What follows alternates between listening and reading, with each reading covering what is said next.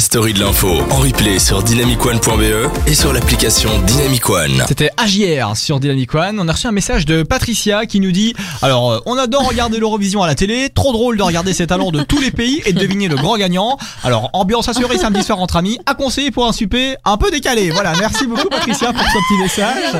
Cassem, moi j'adore C'était- comment tu lis les messages. C'était Tiens, génial. ça, Mais c'est super vrai, bien. voilà. Donc, pour, il y, a- y des- il y a des fan clubs, il y a des fans de l'Eurovision qui regardent ça. hein. Je connais les gens qui sont fans de l'Eurovision et qui Bah, regardent mon papa quoi. Voilà, ben Philippe, euh, voilà, euh, d'ailleurs euh, Philippe qui a représenté hein, un jour la Belgique, hein, il a ça. représenté avec son titre I Wanna Be. Voilà, c'était en 2014. hein, pas reprenons un peu de sérieux, la story de l'info, deux sujets d'information assez assez importants. Donc on va parler d'avortement et d'États-Unis avec Fanny. Oui, et partons aux States. Alors, l'État d'A- d'Alabama considère désormais l'IVG comme un crime. Pas d'exception en cas de viol, pas d'exception en cas d'inceste non plus.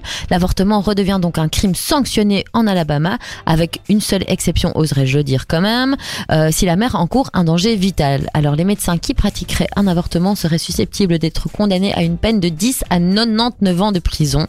Ce vote remporté par les républicains, vous l'aurez deviné, 25 voix contre 6 a provoqué la colère du leader de la minorité démocrate au Sénat de l'Alabama, Bobby Singleton. Je cite sa réaction, c'est une honte, un scandale, une parodie. Vous n'en avez rien à faire des citoyens d'Alabama, vous n'en avez rien à faire des maires d'Alabama, vous n'en avez rien à faire des hommes qui abusent des femmes et les violent, et vous voulez tout de même qu'elle porte cet enfant issu de ce viol.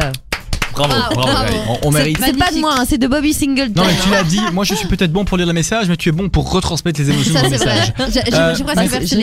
Merci pour euh, euh, cette question et ce, ce sujet qui est malheureusement très triste, mais bon, comme quoi il y a des cons partout. Anne, Oui, alors euh, moi mon histoire n'est pas plus drôle vu que c'est une adolescente en Malaisie qui s'est suicidée après, écoutez bien, un sondage sur Instagram. Ça peut paraître euh, euh, dingue.